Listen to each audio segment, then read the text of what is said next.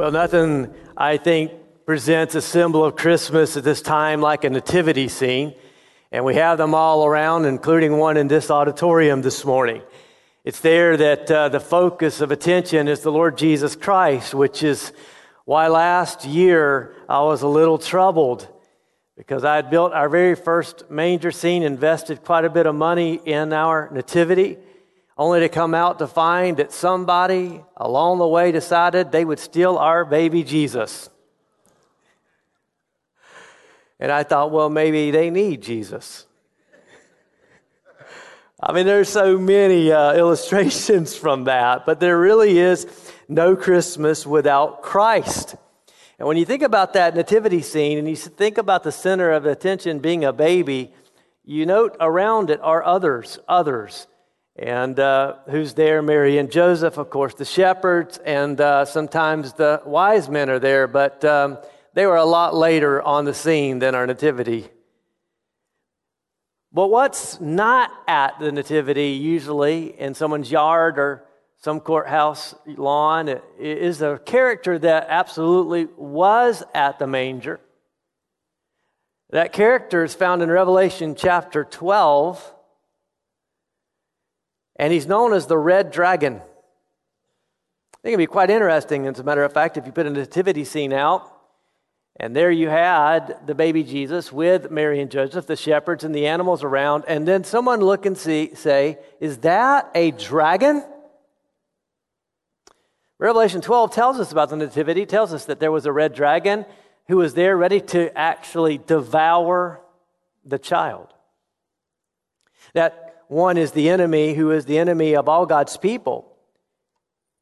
And whenever it was, we have studied this last week in Revelation 12, that the dragon could not devour the child because the child is, in fact, the Messiah, protected by God Almighty, who is God in the flesh, and then ascended to the right hand of the Father to the throne. And we read this in Revelation 12. The dragon turned his attention then, his, his fury and his wrath on God's people. There's a growing sense, uh, I think, in America right now, especially among God's people, that there are ill winds blowing. This is not necessarily bad or something that we should necessarily be too concerned about for the church because oftentimes when the enemy begins to attack God's people, there's a purity and a power that comes through the church in an unprecedented way. We're not to be surprised, Peter said, by the fiery ordeal that we would go through that would happen as a result of the attack of Satan on the church. Right here, at this time of uh, the year, we are celebrating the fact that Jesus Christ came, but he came in a very dark, difficult, and dirty world. And that's the world we live in. There's a song that we sing at Christmas, it's one of my favorites. God rest you, merry gentlemen, let nothing you dismayed. Do you know the rest of that? Remember, Christ the Savior was born on Christmas Day to save us from Satan's power. If you were here last week and you were in uh, the study, you recognize with us that uh, Satan is very powerful, uh, he is persuasive, and he is our mortal enemy. But we have today courage, and we can be encouraged because there is a way that we overcome that enemy. And Matt read about that this morning, and I want to focus on that very fact that we have a way to overcome the enemy. Look in verse 11 of chapter 12 in Revelation. It's here that the scriptures teach us and they overcame or conquered him by the blood of the Lamb and by the word of their testimony, for they loved not their lives even unto death. Let me give you the situation. The situation is this John's receiving a, ref, a revelation from God about Jesus Christ in a difficult, dark, and dirty time. He is himself suffering persecution, the church is as well. And he sees a future time, a future time when Satan will pour out his full force of fury on God's people. So while the church now, as John is receiving this revelation, while the church now in the first century is suffering persecution, John is told through this revelation there will be a day in which Satan will pour out all of his fury against God's people. but be of good courage. Because even though the enemy comes against God's people, there is victory in Jesus Christ. And we Christians are called overcomers regularly, especially in the book of Revelation. And at the very end of time, God's people will indeed win. They'll win. So I want you to see the situation here. There is a war going on, and it is at the very end of time. So John sees the end of time just before the coming of Christ, just before Christ returns. I'm hoping somebody returns our Jesus this year. Maybe it was a joke. But more than that, I'm looking for Jesus to return because he's coming back. John sees this. And just before the return of Christ, there is a war in heaven. Look in verse 7. Now a war arose in heaven. Now, who initiates this war?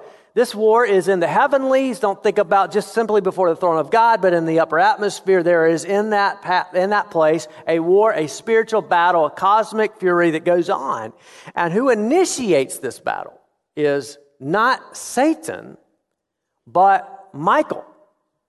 Who is Michael? Michael is known as an archangel. And with other angels, they fight. Look at this. They fight against the dragon, and the dragon and his angels do what? So Satan is always, always picking a fight. But in this occasion, it is Michael who begins the battle with his angels against Satan and Satan's angels. So Satan is fighting back to no avail. To no avail. So I don't know much about this battle, nor do you, and it would be wrong to speculate on everything that happens in this battle. We just know this that Satan is going to fight Michael. Michael and the archangel, archangel and his angels are going to overcome Satan.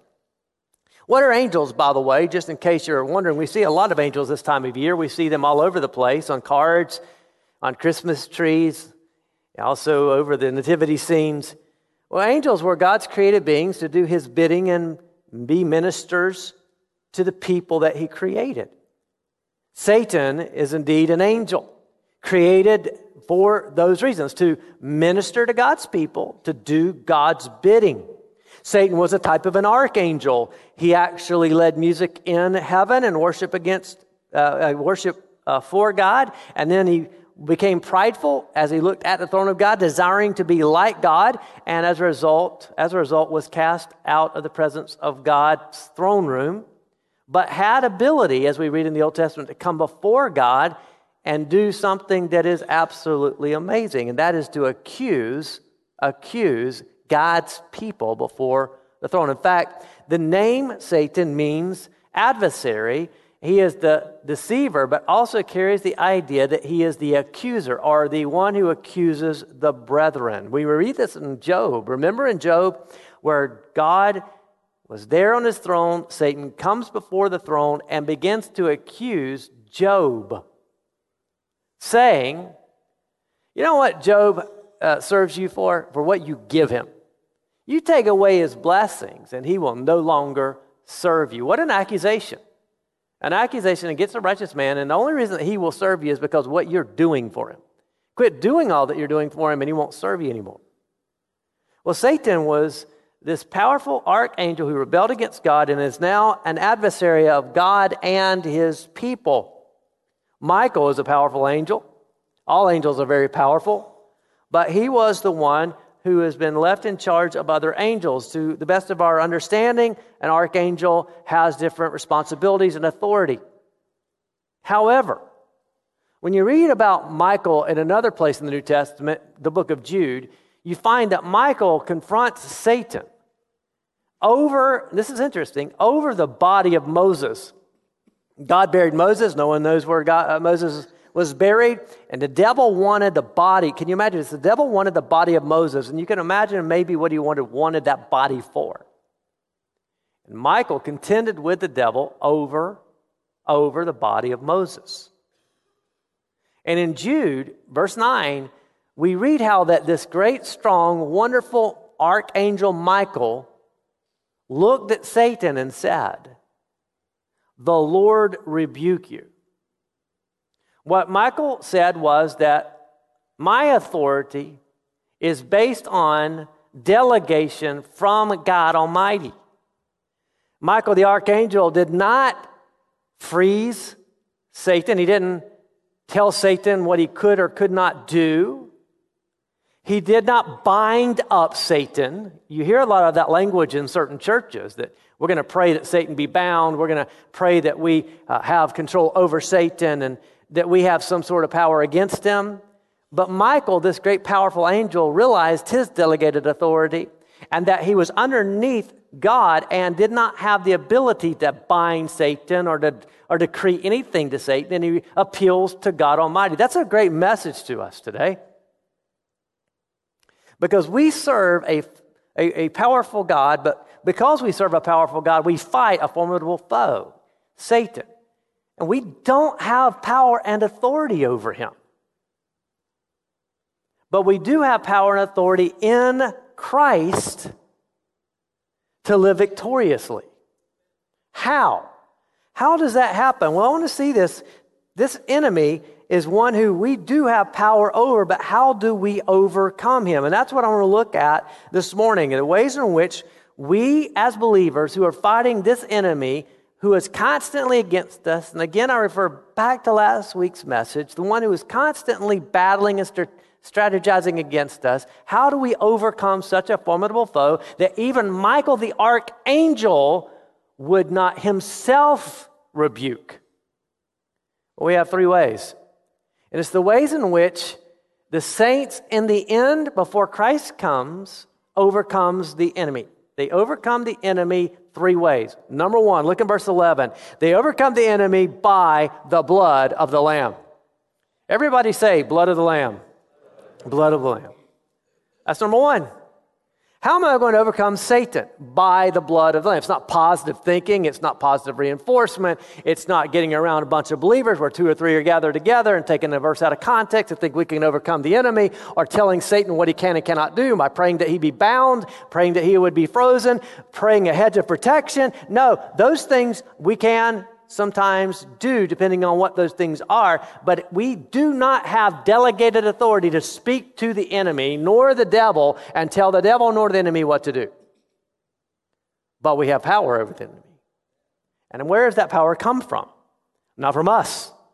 It comes from, well, number one, the blood of the Lamb. Look in verse 11. And they conquered him by the blood of the Lamb. Now, notice the word conquered. It means that they have this victory as if it were already, uh, had already occurred. It is in a it is kind of in this tense that says, though they have not yet won, they have won.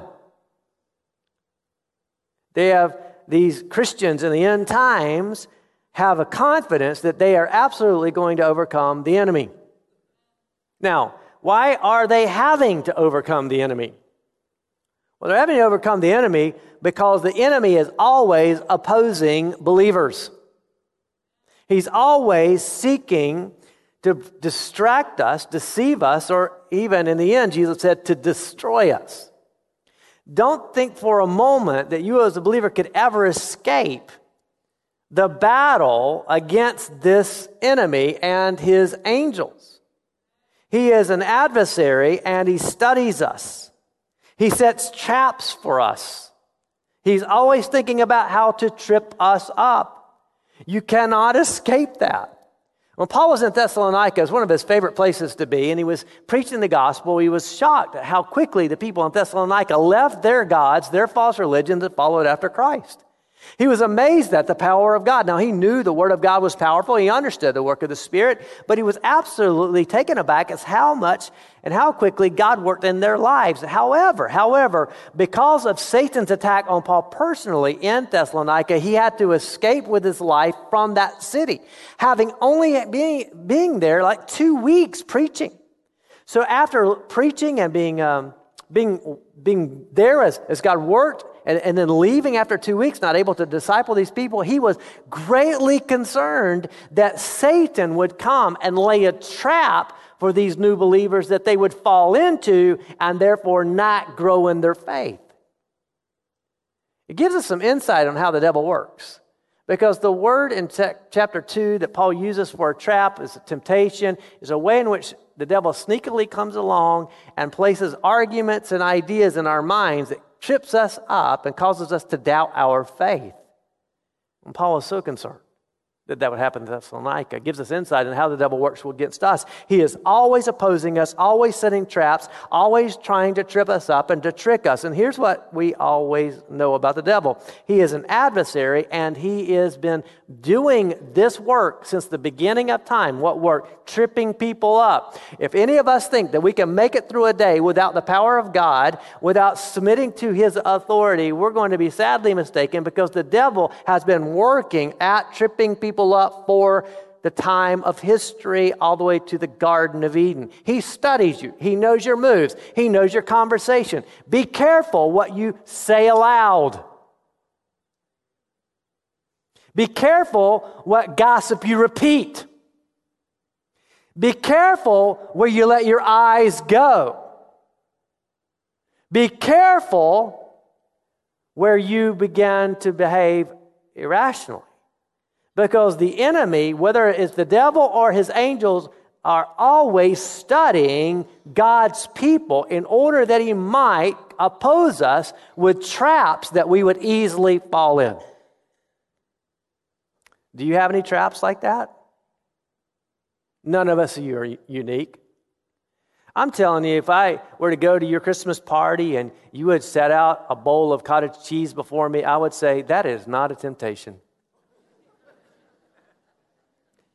Look how disciplined he is. He's not, he's, he's not eating, eating much. He's, he, he just put a little spoonful of cottage cheese on his plate, and then I would pretend to eat it.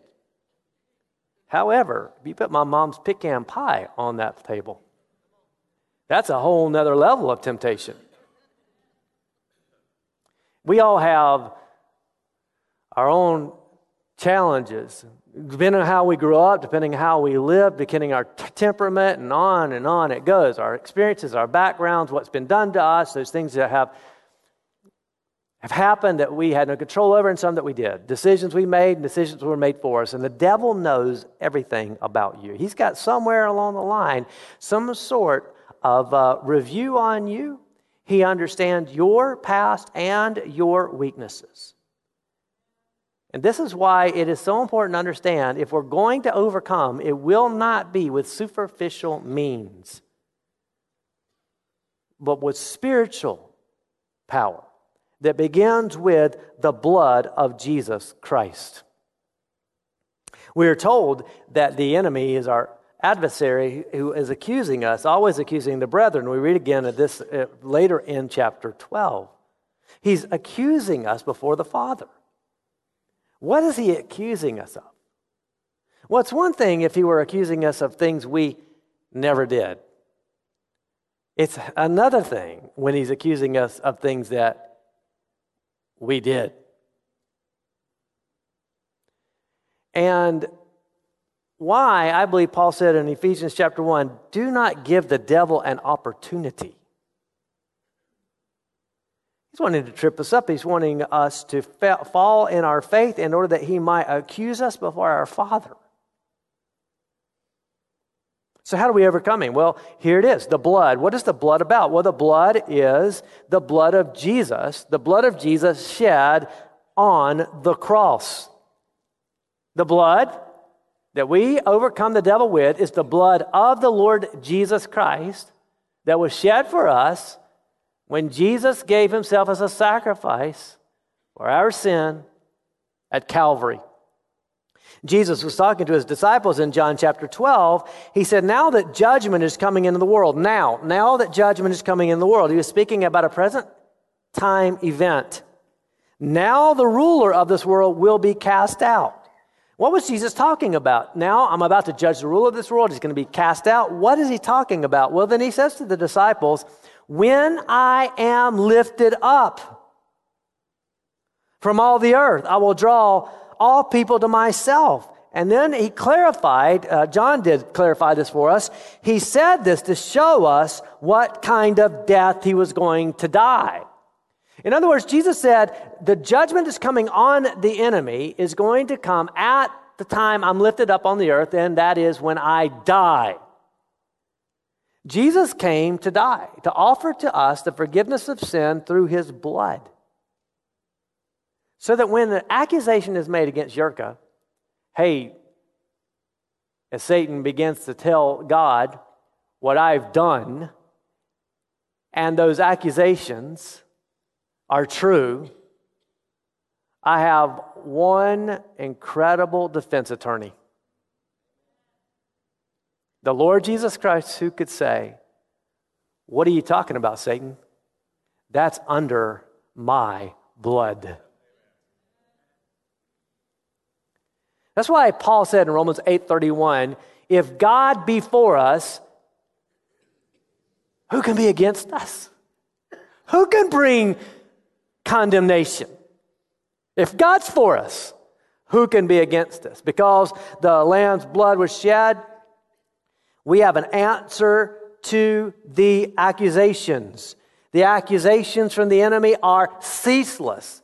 They are not meritless but they are meaningless because we are under the blood of Jesus Christ that washes us clean from all our sin. I love these songs. There's power, power, wonder working power in the blood of the Lamb. His blood, his precious blood, his blood was not just blood of another spotless lamb. But his blood had the power to cleanse the hearts of men. His blood has the power to heal my body and set my spirit free. I'm so glad that his precious blood still flows from Calvary. No other blood could heal my broken body. No other blood could save my sin sick soul. And no other blood could conquer death and win the victory. No other blood but that the blood that Jesus shed for me. That's what Peter says in 1 Peter 1.18, knowing that you are ransomed from the futile inherited futile futility uh, of the ways in which you inherited from your forefathers, not with perishable things. What were you ransomed with? Not with perishable things such as silver or gold, but with the precious blood of Christ. Why blood? We read in Leviticus that life is in the blood. We study in Scripture that apart from the shedding of blood, there is no remission, there is no forgiveness of sin. John wrote in 1 John 1 7, if we walk in the light, as he is in the light, we have fellowship with one another, and the blood of Jesus cleanses us from all sin because there is a requirement of blood being shed for the forgiveness of sin. God sent his son, his only son, as a lamb, the lamb of God, who came to shed his blood so that we could be cleansed from our sin. The writer of Hebrews said, Indeed, under the law, almost everything is purified by blood, and without the shedding of blood, there's no forgiveness of sins. Paul said, In him, that's Jesus Christ, we have redemption through his blood, the forgiveness of our trespasses according to the riches of his grace. There's a song that asks a question Are you washed in the blood? There is no doubt in my mind that you and I can come under the accusations of the devil. And if we are not aware of our victory in Jesus Christ through his blood, we can become very frail in the fight against this foe and then just kind of wither under his accusations because he will say, Don't you know who you really are? And he can point his bony finger in your face and remind you of all your failings, of all your rebellion, and all your sin against God. But what do we do with that, church? We overcome him. And we say, hey, look at the scoreboard. You lost at the cross. And my sin is washed clean by the blood of the Lamb. Satan is no match. He has no match for the blood of Christ, and neither does your sin. Paul wrote in Ephesians 2:13, "But now in Christ Jesus, you who were once far off from God have been brought near how? Through the blood of Christ." When Jesus was instituting the Lord's Supper, and we're going to celebrate that this morning, He said to his disciples in Matthew 26, This is my blood, the blood of the covenant, which is poured out for many for the forgiveness of sins. Y'all, Satan hates it when Christians are happy. And Christians ought to be happy when Satan is mad. And we take the communion this morning and we say, You've got nothing to accuse me of because I'm washed in the blood. You are making God glad and Satan mad. What a confession. In Hebrews 13 12, the Bible says Jesus suffered outside the gate in order to sanctify, purify his own people through his blood. There are a lot of Christmas songs I'm sure you're familiar with at this time of year. New ones being written all of the time. This was not so new, but uh, one that's kind of maybe familiar to you if you uh, are a Dave Matthews fan. If you don't know who Dave Matthews is, ask someone. David Matthews wrote the Christmas song, the Christmas song. He said after he heard this quote by Oscar Wilde, an Irish writer, uh, Oscar Wilde said, If Christ was alive now, the one thing I wouldn't be is a Christian. Fans groaned at that, which Matthew then responded, I didn't say it. Oscar Wilde did, as if he could pawn off his thoughts on someone else. The Christmas song, if you've heard it, it starts off really well. It goes like this She was a girl, he was her boyfriend, soon to be his wife, to take him as her husband. A surprise on the way, any day, any day. One healthy little giggling, dribbling baby boy. The wise men came, three made their way to shower him with love. While he lay in the hay, shower him with love, love, love. Love, love was all around. But then he gets off track. When Jesus Christ was nailed to the tree, he said, Oh, Daddy, oh, I can see how it soon will be. I came to shed a little light on this dark scene. Instead, I fear I spill the blood of our children all around. The blood of our children all around. I had to listen to that song over and over. I've heard that song before. I never really understood the lyrics. It's one of those songs where you just kind of listen and passively it goes by. And I said, listen a little closer. And then I looked up the lyrics and I thought, no, it was not that Jesus came and as a result, blood was shed. Yes, blood was shed when Jesus came. Herod, like a dragon, killed babies, and lots of people would die over the years because of their faith. But it is the red, blood red dragon that's spilling blood, shedding blood. And it is Jesus who had his blood shed in order that we might have victory in Jesus Christ. It took the shedding of blood for us to be saved. So, how does the saints, uh, how, how do the saints overcome the enemy in the end? They plead the blood. Secondly, not only is it their confession, but it is their commitment to the kingdom. Look at uh, verse 11 again. They conquered him by the blood of the Lamb and by the word of their testimony. The testimony here is very important. They have a testimony. Anyone who has been washed by the blood of Jesus Christ has a testimony, has a testimony. We were uh, enjoying a Christmas celebration yesterday with our family, and my uh, uh youngest son, Graham, said, You know, it wasn't long ago we were around campfires with our college group, and we just asked everyone at the campfire to share their testimony. And because there were four college boys there who didn't have a real testimony, all four of them came to realize they needed to be saved and gave their life to Jesus Christ.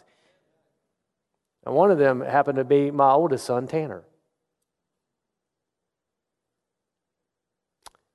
Here's what we read they have overcome the enemy by the blood, not theirs, but Jesus's. But they have a commitment and their testimony that if you've been washed by the blood, you have a public witness. Jesus said, Everyone who confesses me before men, I will confess before my Father who is in heaven. But whoever will deny me before men, I will deny before my Father who is in heaven. Th- these overcame not only because they were redeemed by the blood of the Lamb, but they lived like they were redeemed by the blood of the Lamb. They had a public profession. They publicly confessed Jesus Christ in a dangerous, dark, and dirty day. At the very end of time, when the Antichrist is doing his worst, Christ is doing his best through his own people who are confessing their faith in Jesus Christ. Public proof. Not just profession, but proof. They bore testimony to the Word of God. They bore testimony to the Word of God. It wasn't only what they said about themselves that mattered, it was what their lives stated about the Bible. Their lives stated by the way in which they lived, they believed the Word of God to be true. The Word of God and their lives were a complement to each other. They didn't just say they believed, they lived it out. They didn't just have a profession of faith, they had a proof of that faith. The Word of God directed their lives, and their lives demonstrated their trust in God's Word. This is how the saints in the end of time overcome the dragon, the Antichrist. They are saved. They are washed by the blood of Jesus Christ. And as a result, their lives back up that testimony. Now, it's not in reverse order. They don't live in a way to prove they're worthy of God. They are unworthy of the blood of Jesus Christ. They come by faith, trust in Jesus, and are saved by grace and grace alone. But once they are saved, do you know, do you note here that their lives back up their story? How do we overcome the, the enemy? Not only our salvation, but the way in which our lives demonstrate we actually believe what is said in this book. It's not the word of our testimony that brings weight, it's our testimony to this word that brings weight to a watching world. There are lots of testimonies people have. I've heard lots of experiences that people have said that they have enjoyed or endured when it comes to Christ. But what is powerful and overcomes the enemy fighting against us is our devotion and commitment to the kingdom principles from this word. So it's not the word that they spoke it is the word of God that they lived out that was a defeat for the enemy. Are you following that? I guess we could say it pretty simply. It's not what they said, it's what they did. When the enemy came in the garden, you, you remember the Garden of Eden? The enemy came against Eve, and the enemy said, Let's have a little Bible study. That's what he did. Let's have a little Bible study. Let's talk about, let's discuss the Word of God for a little bit. Has God really said? Is this what God really said? Do y'all remember this? Amen. Or Genesis 3, I know it's a paraphrase. I'm just, wait, it doesn't say that. Yes, it does in understanding what Satan was trying to accomplish here. Let's have a little Bible study. Let's talk about God's word and let's discuss it. Here's the, can I just, some, do you like bottom line sometimes? There's so many times the Bible doesn't need to be discussed, it just needs to be obeyed. And in the garden, Eve decided she'd have a little Bible study with the devil who was after her to corrupt her, to deceive her, to destroy her. Why? Again, he is the mortal enemy of God's people. And instead of the discussion, she should have had a devotion. And as a result, she was overcome by the enemy. Fast forward to the end of time, just before Christ returns, you have people that are being persecuted by the enemy at an unprecedented level, and they overcome. Why? Because they're saved and devoted to the Word of God. And there is no discussion about it. They just simply obey. They have overcome because they obey God's word and they live in that kind of security. How is it today? Look, y'all, how is it today that you and I will overcome the enemy? It begins with a salvation and then proceeds with a devotion to the things of God, the Word of God, and therefore an obedience to His commands. That's very simple, straightforward, not difficult. Revelation is not that hard to understand sometimes, is it? The reason some of you are feeling so defeated today by the foe is you have not been devoted to God's Word. Thirdly, lastly, Christians overcome Satan by the word of testimony proven through this delineation. Because of their salvation, because of their life and devotion to the Lord, they are committed to the kingdom so much that they're willing to die for Christ. But seek first the kingdom of God, Jesus said. And here they are. They are ones who, look what the Bible says, love not their lives even unto death. You mean they were willing to die for Christ? Yeah. They loved something more than they loved their own flesh. And all of us understand what it is to love someone more than we love ourselves. If you're a parent and you have a sick child, you would take the place of that sick child in a New York second. I don't know what it is about that other than God's common grace that we love children that much. Now, when they're teenagers, all of that changes.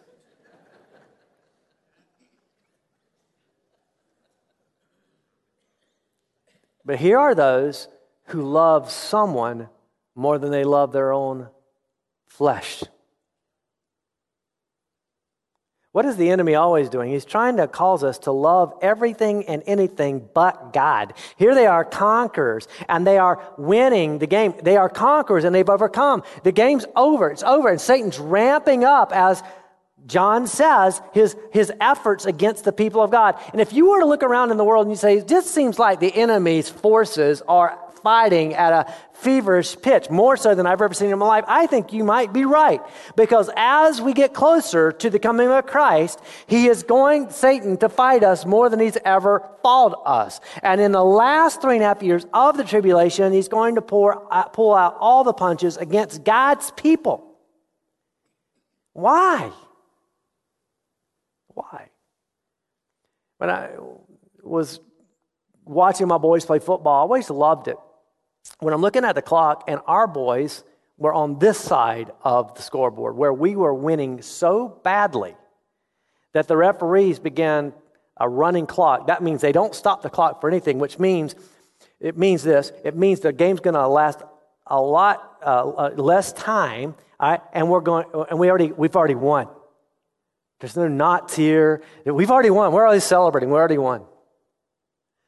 And, as you watch that, what you see on the other side of the field is desperation. They know they've lost, but there's something in an athlete, and often probably many of you, when you know you've been defeated, to fight harder than you've ever fought. Right? I saw it in a bowl game yesterday. At least we got a field goal. Meaningless field goal. And this is the enemy. The scoreboard says game over. And here he is fighting like he's never fought before. But the overcomers overcome Satan because they are not in love with this world. Satan's battle plan it's pretty simple, brutally simple. In fact, it is to eliminate those who serve God. If he could, he would kill them all, but because he can't destroy them, he'll do everything he can to destroy their faith. But here are those who will not bow, they will not bend to Satan. They are committed to things of God. Gives them courage, like the Apostle Paul, who said, For me to live is Christ and to die is gain. And the devil, though, he is constantly seeking whom he may devour, whom he may devour. He cannot devour the believer. He cannot devour these believers, and he cannot devour you. But what he will do is what he tries to do to them, and that is to discourage, to discourage, to discourage. Satan hates our singing, he hates our rejoicing, and he hates our happiness in Christ. Look in verse 12. Therefore, rejoice, O heavens, all you who dwell in them. There are two types of people those who dwell in heaven, those who dwell on the earth. The heaven dwellers are the believers, those who are saved. Those who are on the earth are those who are not saved. Revelation is a book that says that those who dwell in heaven are victors in Jesus Christ. However, Satan is constantly, constantly making his accusations against believers, the which believers overcome by reminding the enemy that he was defeated at the cross. He is, though not going to stop to try to discourage, to discourage believers and disable believers. I get the question all the time now that I'm walking around, how did you break your arm? And uh, the story gets better all the time. At first I fell 12 feet, now it's three stories. Now it is, you know, the, the neighbor's puppy was underneath me and I grabbed it last moment, and then, of course, I didn't realize the toddler was there and grabbed the toddler. I mean, all this stuff. And I just fell off a ladder, y'all. And uh, I went to the hospital, you know, I'm like, and, and, and probably like, I'm looking at this, I'm going, damn. I'm more, you know, aggravated at myself than anything. Like, did it hurt? No. Did it hurt my pride? Yes. So I'm there, and um, the uh, doc comes in. She says, Well, you're, you know, fortunate. What do you mean by fortunate? She goes, Because the guy on the other side of you just came in the emergency room and he broke both of his arms falling off a ladder. And then, you know, you're wearing this around, and if you have something like this, everyone's, what'd you do? What'd you do? You tell them you fell off a ladder, and they say, oh, let me tell you about, and then you have this story about how this person fell off a ladder and they died. They broke their neck.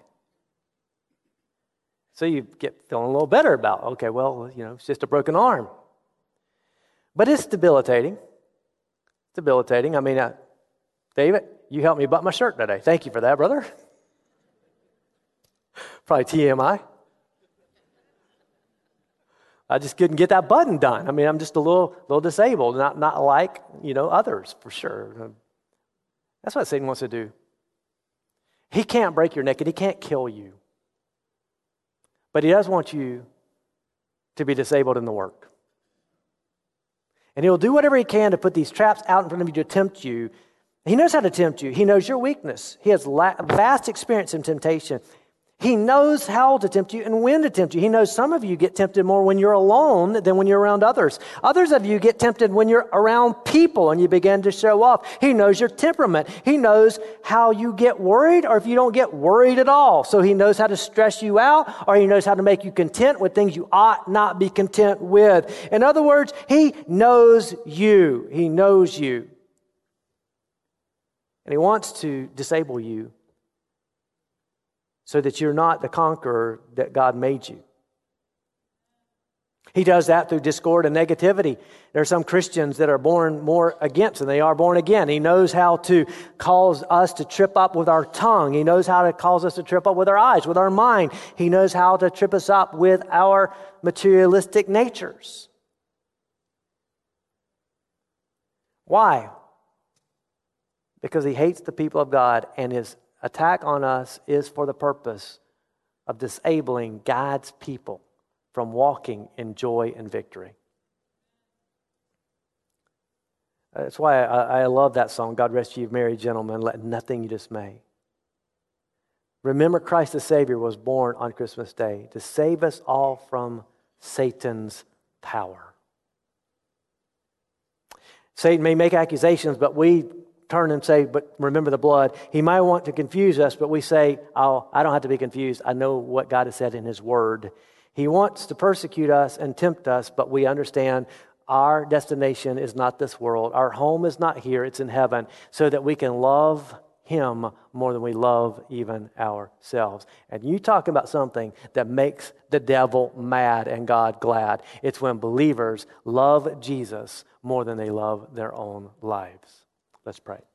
Father, thank you for the opportunity that we have this morning to study your word. Thank you that we have a defeated foe, that he is, I know now, desperate, but he is cast away. He is outwitted by you. And Lord, you have given us victory even over our enemy. And may we be encouraged with that this morning. May we be remembering constantly the blood that was shed for us to wash us of our sin, to make us right. In Jesus' name, amen.